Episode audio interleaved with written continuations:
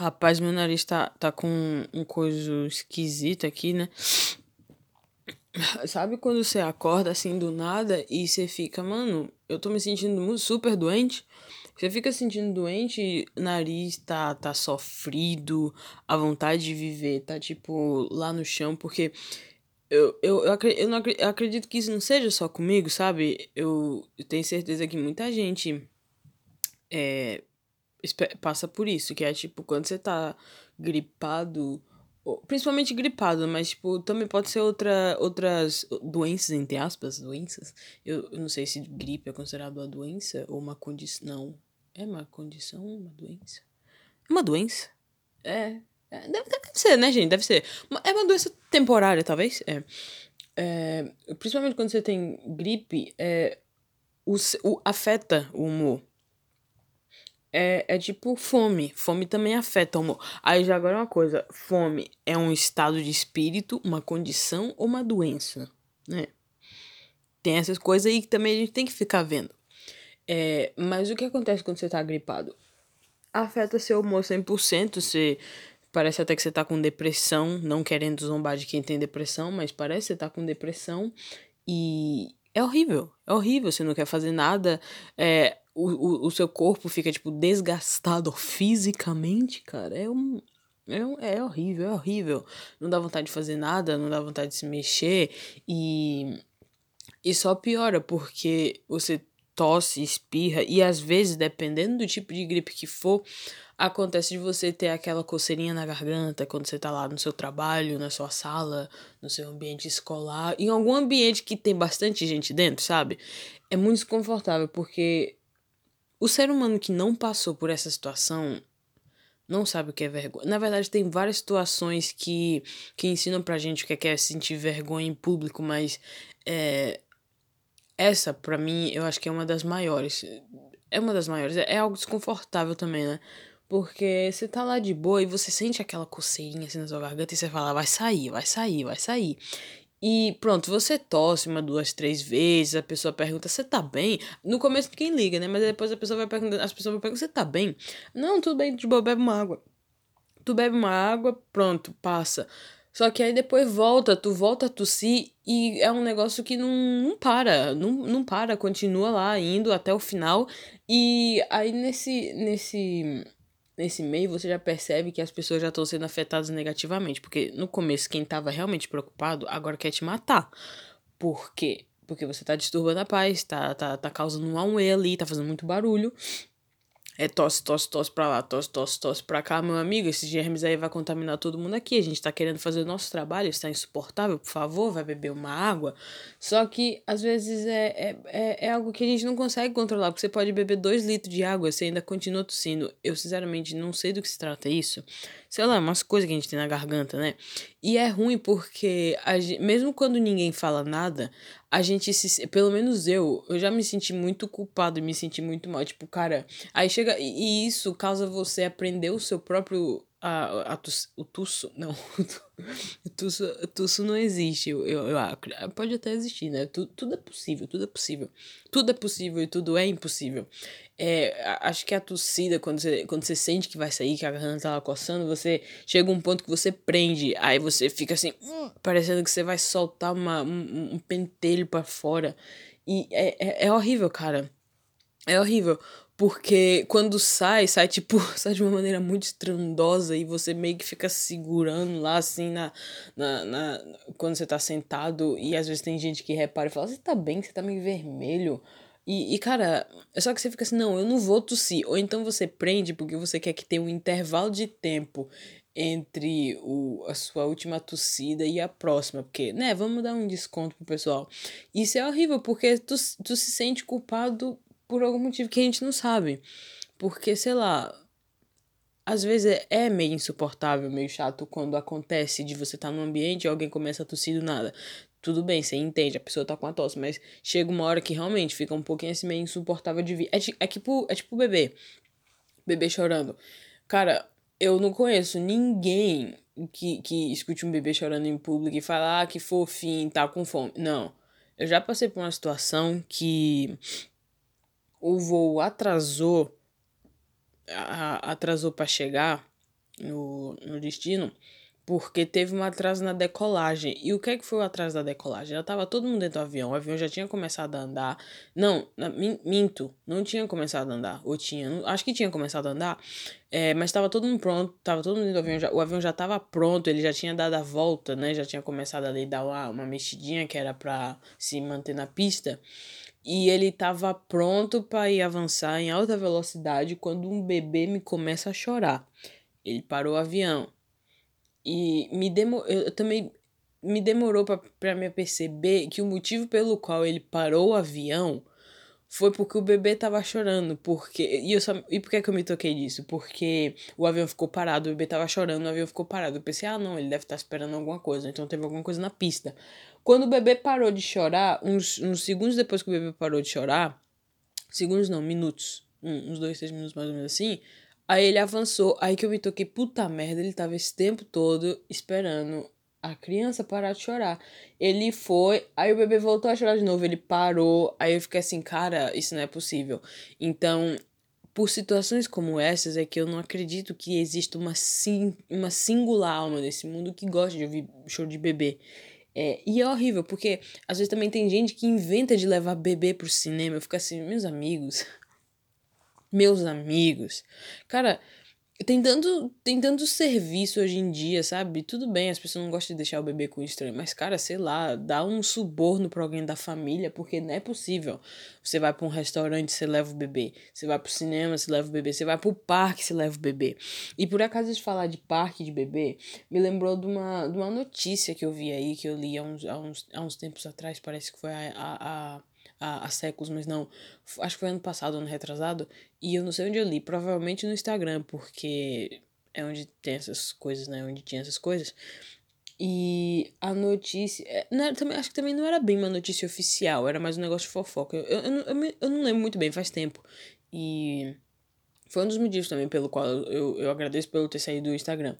É, o que, que aconteceu? É, o, no, na notícia barra post dizia que uma mãe, é, acho que isso foi uma senhora americana, sei lá, é, classe média, vai ver, né? É, ela chegou e tipo, ficou super revoltada. Eu não sei com o que, é que foi. Eu acho que ela ficou revoltada porque tinha um, um, um garoto, um garoto jovem, tipo, quando eu digo jovem, não é adolescente, já passou da adolescência, de, seus 20 tais, 20 e tal anos, talvez. E ele tava usando, tava, sei lá, aquelas bermudinhas que tá na moda, não sei se ainda tá na moda, mas pelo menos ano passado tava. É, que era aquelas bermudinhas curtas que os caras usavam, que tinha uns desenhozinhos, sabe? Tipo, tem de abacate, tem de, de, de flamingo, de, de várias coisas. E a dele, acho que era um pouco sugestiva. E ela ficou incomodada com isso, porque ah, era um lugar para criança e acho que ele até foi expulso, foi convidado a se retirar do ambiente, né? O que, o que eu achei super, assim, super injusto. Se isso acontece, vai, vai que o cara tava hospedado, sei lá, falava, olha, você vai, se você, você tem aí alguma muda de roupa ou, ou algo do tipo, porque você pode até voltar no parque ainda hoje, mas você vai ter que trocar de roupa. Quer dizer, assim, eu também não acho que eu concordaria com isso, né? Porque, porra, as crianças que tá lá é tudo criança pequena, né? E, mano, você tá no parque pra ficar observando. O cara tá só com a bermuda sugestiva, ele não tá assediando as pessoas, não tá assaltando, não tá falando palavrão. E, e, pronto, né? E teve uma mãe que se irritou com isso e ela falou que o. o e nesse caso foi no, no, no Disney. No, no, a Disney da Flórida, que é, que é o parque. É o grandioso, né? Ela chegou e falou que ficou muito revoltada com aquilo e queria que a Disney, que o parque, fosse de acesso exclusivo para famílias, pessoas que é, só pessoas que têm filhos. É, porque era um ambiente familiar e que não devia permitir casal jovem sem filhos, grupo de adolescente, grupo de amigos, essas coisas. Não, só gente com, que tem filho, porque é um ambiente completamente familiar e é uma falta de consideração e desrespeito colocar as crianças expostas a gente desse tipo. É, e gente desse tipo, no caso, seria o cara que foi com a bermuda sugestiva, que eu ainda nem sei do que, que era a bermuda que ele tava usando, mas sei lá, né? Não devia ser algo trágico, é porque você sabe, a gente sabe que tem que tem pessoas, principalmente senhoras, mulheres de idade que são adoram dar chilique com com umas coisas assim bem minúsculas, né? É, tatuagem é uma delas. É, inclusive, se esse cara tiver, tivesse tatuagem, eu, eu, eu poderia ter sido também um dos motivos pelo qual ela teve essa ideia brilhante, né? De chegar e falar, não, gente, vamos restringir, é, limitar o acesso de pessoas no parque, porque é inadmissível isso. E pronto, cara, eu li isso e eu fiquei muito puto, porque, mano, isso não é legal, sabe? A gente sabe, todo mundo sabe, é, os parques da Disney, você pode falar o mal que for da Disney. Fale mal, fale bem, mas fale de mim.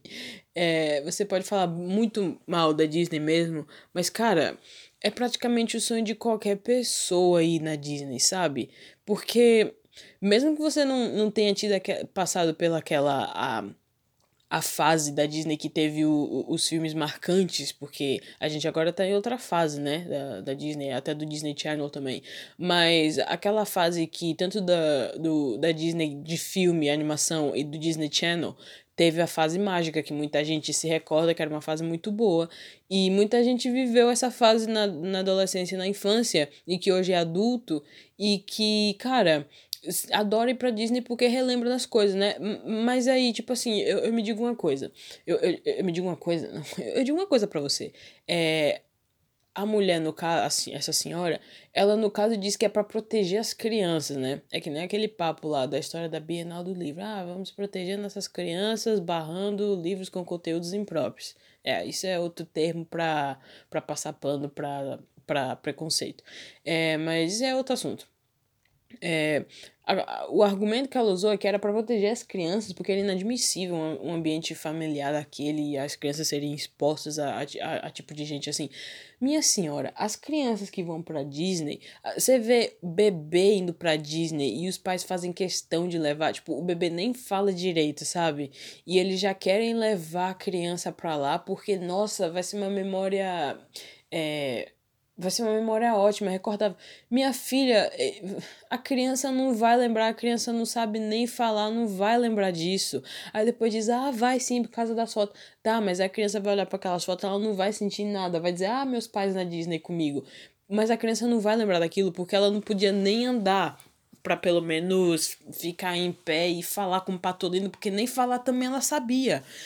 E, e por isso é que eu fico puto, porque, tipo, cara, já que você é tanto a favor de dar fel essa felicidade pro seu filho, espera, assim, até chegar numa idade boa em que ele consegue consiga pelo menos formular palavras decentes, aí porque aí sim a gente sabe que vai ter algum tipo de memória, né? Porque a criança leva o bebê pro parque e depois fica ofendido com a bermuda que a pessoa tá usando e fala: "Ah, mas meu filho fica exposto a seu filho não sabe assimilar as coisas ainda direito. Então, seu filho não, não tem. Seu filho também não reclama, né? Ah, mas é aquela coisa que disse, ah, as crianças não sabem do que é certo e o que é errado. sabe sim. Sabe sim. Não é à toa que você vê muita criança vendo pornô na noite, escondido no quarto escuro. Por quê? Porque sabe que é errado. Então, se faz as coisas escondidas é porque sabe que é errado. Então não me vem com esse papo de que as crianças não sabem o que é certo e errado, porque sabe sim, minha gente, sabe? Eu tô, tô falando pra vocês, eu tô falando. Mas, cara, pra, pra ser sincero, eu até já nem lembro o que, é que eu comecei falando por aqui. Eu só sei que me, me deu uma, alguma coisa aqui, deu uma introdução para esse tema da Disney. Acho que é porque tava passando também a propaganda aqui do do parque Resort Universal, eu falei, ah, Disney. É, mas é isso, cara. Eu sinceramente não lembro. Me dá uma agonia quando você começa a falar e você não lembra o que, que você tava falando, porque você fica tipo assim. Em que rios, lacunas eu entrei pra ter me. me. me dado raiz até esse assunto, não é mesmo? E você fica assim se perguntando, mas o que é que foi que eu falei? Aí você vai. Daqui uma semana a gente lembra disso, né? Daqui uma semana a gente lembra e a gente volta a discutir os motivos pelos quais é, a gente se esquece tão facilmente de, de coisas que às vezes não são. Não, não é que é coisa. Não é porque é coisa besta, eu não diria. Porque tem gente que diz, ah, a gente esquece tais, tais coisas porque, sei lá, é besta, o nosso cérebro não sente a necessidade de guardar. Eu não acho. É, eu não acho. Tudo que o nosso cérebro ingere não é besta. Sim, é verdade que a gente tem mais facilidade para guardar umas informações do que outras. E, tipo, no momento. Por exemplo, eu tenho essa habilidade que é de. Eu consigo é, gravar os vídeos de meme, sabe? E, e Vine, essas coisas. Eu, eu consigo gravar isso. É, as falas dos vídeos. E, e, tipo, às vezes eu fico perguntando, cara, é um talento, mas é um talento inútil, porque eu não preciso disso pra nada. Só que aí, assim, quando. Tô uma conversa com alguma pessoa que tá meio triste, sei lá. Cara, quando você, tem a Esses talentos inúteis que a gente acha que a gente tem, em, em certos momentos, é, em certos momentos eles são eles são úteis e, e ele, eles, eles funcionam, eles funcionam. Então, esqueci de novo o que eu ia falar. Lembrei. É, o, que é, o que é certo e o que é errado pro nosso cérebro. Informações úteis, inúteis. É, é, no momento, por exemplo, sempre, eu sempre acreditava que isso era um, um, tipo de informação inútil, porque eu ficava assim, cara, eu consigo decorar tal coisa, por exemplo, letra de música, mas eu não consigo decorar a matéria, porque eu acho isso super inútil eu conseguir decorar a letra da música e a da, não da matéria.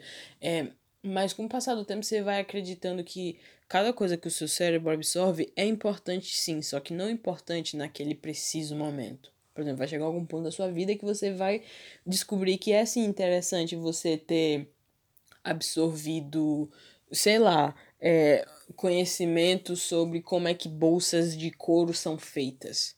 Porque, sei lá, em algum ponto da sua vida você vai se tocar que você talvez quer ser vegano, vegana, e você quer começar a defender os direitos dos animais, e aí você vai ter que começar em algum lugar, né? E o fato de você já ter absorvido esse tipo de informação no passado sobre como é feita a produção de bolsas, naquela época para você, que você estava sentado na casa do seu tio ou do seu avô, da sua avó, vendo aquele programa chato de televisão que ensinava como é que eles faziam bolsas de couro, você ficava, nossa, que chato, não dá para meter num desenho não.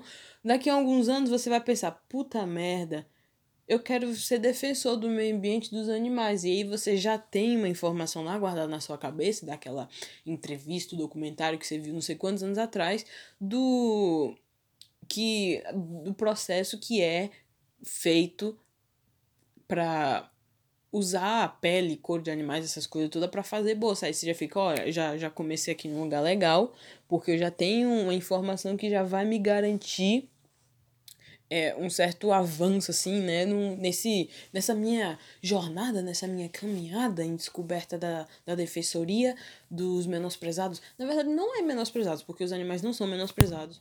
Eu, eu, eu não acho isso que são, eu não acho que são. É, os animais são amados, só que. É, é, isso é um assunto. Isso é um assunto pra, pra, pra depois.